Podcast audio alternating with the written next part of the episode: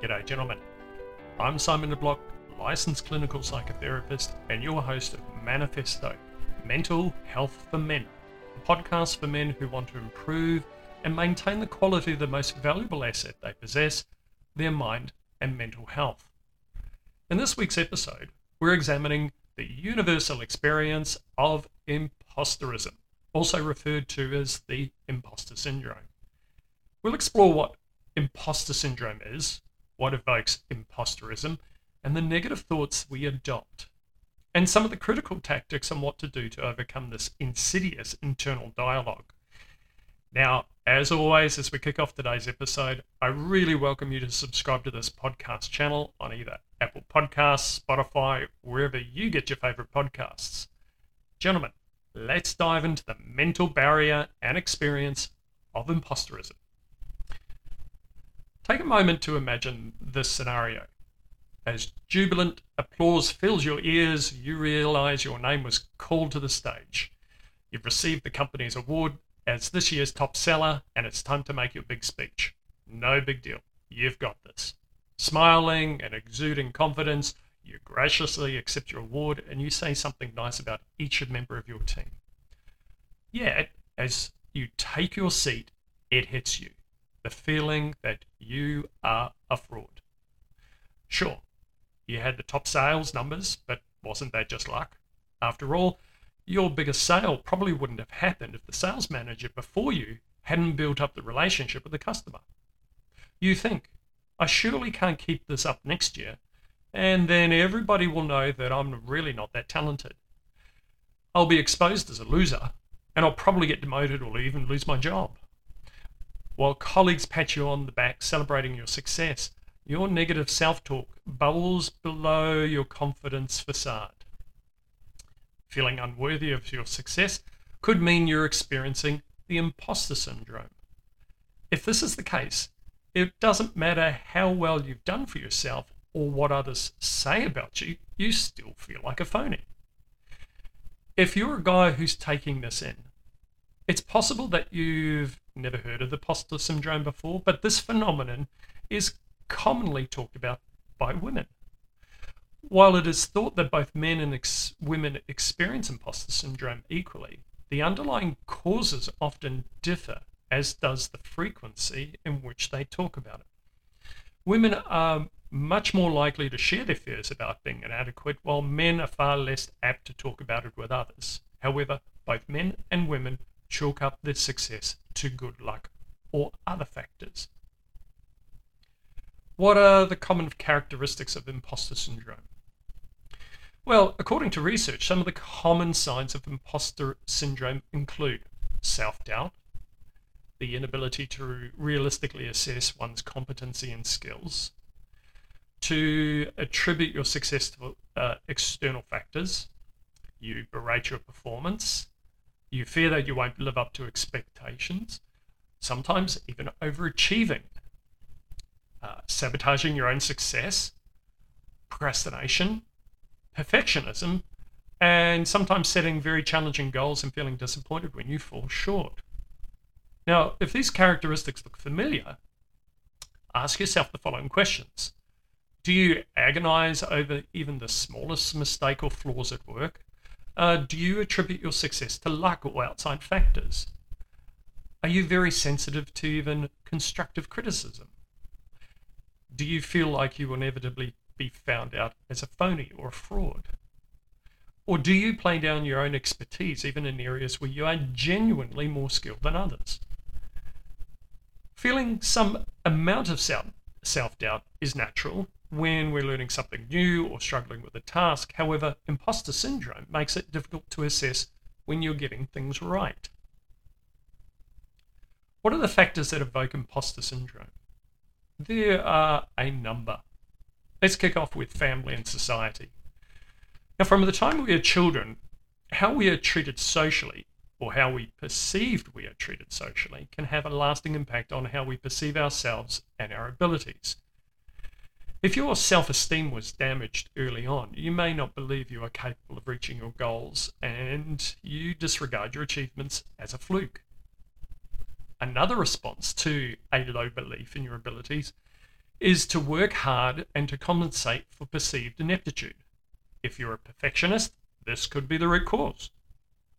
Conversely, if you've always been highly esteemed by your parents, paraded around like a perfect show dog, you might grow up to feel undeserving of such constant praise. Another influence is criticism and stereotyping. Negative societal stereotypes, whether based on age, race, gender, or socioeconomic status, can influence one's opinions about themselves and what they believe they can achieve. If you belong to a social group that has been historically marginalized, feeling uh, feelings of info- inferiority can be deeply entrenched into your self esteem, even if you are perfectly competent and intelligent. Another influence are life transitions. One constant in life is nothing ever stays the same.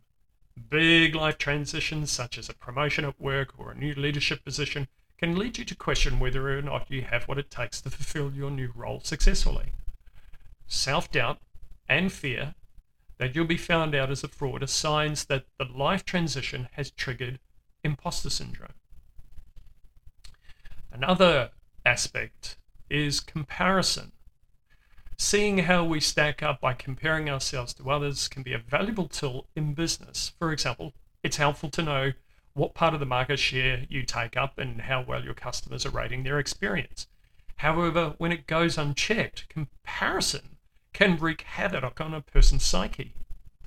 Look anywhere on social media or television, and it appears like everyone in the world is smarter, richer, happier, more physically fit, and much better looking than you. This type of comparison is demoralizing and can make a guy feel like he's missed the memo on how to be a successful man. To make matters worse, society often measures the merit of a man by the size of his bank account. So, if you're experiencing financial struggle, you might also feel emasculated. Another influence is the relationship that men have with competition. Now, men have a unique relationship with competition. For a lot of men, there is a strong motivation to adopt a competitive behavior because there is an external benefit. Think of the various degrees or things you might have strived for, such as a university degree or a promotion at work or beating your buddies at a game of pool. A bit of good natured competition helps men push themselves to do better, which can improve their overall performance and lead to new levels of innovation and success. However, when these external motivators, well, these external motivators can lead some men to do what Brene Brown refers to as puffing up, meaning that to impress or intimidate other men, they may overestimate their abilities. This negatively impacts them when they commit to pursuits that are above their grade, pay grade. When maintained over a long period of time, these individuals begin to recognize that their ceiling of capability has been reached and they begin to question whether or not they're potentially frauds. Another impact is the imposter syndrome cycle and the relationship with anxiety. One reaction to not feeling worthy or good enough is to work twice as hard to compensate for what you believe you lack. This doubling down can fuel feelings of anxiety as you scramble to make sure nobody ever discovers your shortcomings. The paradox is that while hard work helps you ensure that you become successful, the cost to your mental health is really great. Because you cannot accurately assess your abilities, you believe the only reason why you're able to achieve anything is because you've worked twice as hard as anybody else. Anxiety pushes you to do the uh, all nighter, to work weekends, and to stay quiet in meetings when you're not sure your contributions are really welcome at all. The fear of looking bad motivates you to work harder, which only produces more anxiety and fear. The problem here is no matter how hard you work and what you achieve, you still feel like a, a fraud, which results in the imposter syndrome cycle. Just on the other side of anxiety is depression, which is also a common feeling experienced with imposter syndrome. Thoughts like, no matter what I do, I'm always going to be stuck, so why should I even bother? Resulting in a sense of helplessness and hopelessness. Now, imposter syndrome can impact men in very different ways. What I've seen in my work with business, uh, with businesses, particularly when working alongside men in uh, managerial roles, is that women tend to admit to imposter syndrome far more than men do. Though I would bet that men feel it a lot more than they actually let on. This is because men tend to believe that it makes them seem vulnerable, an emotion they dislike as wrongly as they see, as see it appearing cowardly even though that we know this is far from true. While it's true the causes and effects of imposter syndrome can show up uh, similarly in both men and women, there are some key differences that are more frequently expressed. For example, women are more likely to underestimate their abilities and are more reserved about stepping into positions of power and authority. They might look at a difficult task, even when one even if it's one they aspire to achieve, and are more capable of doing so, they ask themselves, Who am I to do that? Men, however, frequently overestimate their abilities and take on tasks for which they are not suited for or prepared for. They often observe a difficult task and assert themselves with confidence, saying, I can totally do that. Now, this type of confidence is more likely to win a man a bigger role or an opportunity than his skills actually support. Now, when this happens, he can find himself way out of his depth and feeling like a fraud or an imposter. The dissonance caused by the impending failure here generates fear of being discovered as a fraud or an imposter. How do we shift our mindset out of imposterism? Well, we're going to consider five brief tactics today. First, recognize. Like any concern or experience you you have, Taking time to recognize the problem is the first step. Developing awareness enables you to determine what to focus on in terms of change. Start by benchmarking your experience. What thoughts do you have about yourself? What do you think you bring to the table? How might you be comparing yourself to others? Well, document how your thoughts influence your behaviors, i.e., how does the fear of being caught as a fraud or imposter lead you to act? Consider the relationship you had as a child with your parents. Did they treat you like nothing was ever good enough? Perhaps they behaved in the polar opposite and they always told, how, told you how amazing you were, even if you didn't believe it just so yourself. Also, think about the messages you've learned about what it takes to be successful as a man. Do you believe your worth is achievement based? Second tactic is seek and learn. There's a lot of great information on the topic of the imposter phenomenon. However, it focuses primarily on women's experiences of this phenomenon, knowing that both men and women share the same experience, even though that they may respond to it differently. The research we can we do have can be really helpful. For a, uh, another great resource, I recommend checking out the TED Talk by Mike Cannon-Brookes titled how you can use imposter syndrome to your advantage. It's really quite fascinating. Educating yourself and reaching out to others, especially men, can help you overcome the thoughts that you're alone in this experience, which in turn can support you in accepting and even harnessing your thoughts. The third tactic is dispute main experience that men disclose about their experience of being an imposter is the vast amount of intrusive negative self talk they have. Now, it's not uncommon to rate yourself low or discount your achievements or abilities from time. But here, it's highly valuable to disprove or dispute these thoughts. I've recently uh, written uh, about the impact of the pathological critic, uh, titled Five Actions to Conquer the Mental Jerk in Your Head, and how when this critic becomes the dominant voice in our head, it has the power to make us second guess our every move doubt our own abilities, and feel fearful that things are always going wrong. Ask yourself these two powerful questions, and I thank my mate Socrates for these. Question one What real evidence do you have that supports the thought that you are a fraud, fraud to be true? Is this evidence absolute or even remotely true? Be brutally honest with yourself. Second question What evidence do you have that supports the contrary that you are actually competent, and you're the real deal. Tactic number four acknowledge you are not alone. The experience of imposter syndrome is oddly a universal one. It occurs regardless of gender, culture, and age, lived experiences, intelligence. The knowledge that everyone experiences imposter syndrome at some stage, either ongoing or at some point, is a huge step in reducing its impact. The fifth tactic is learning how to differentiate yourself. Differentiating yourself is all about celebrating your uniqueness. As we discussed earlier, a significant problem is that we readily fall into the trap of comparison. And comparison, as many people refer to, is the thief of joy.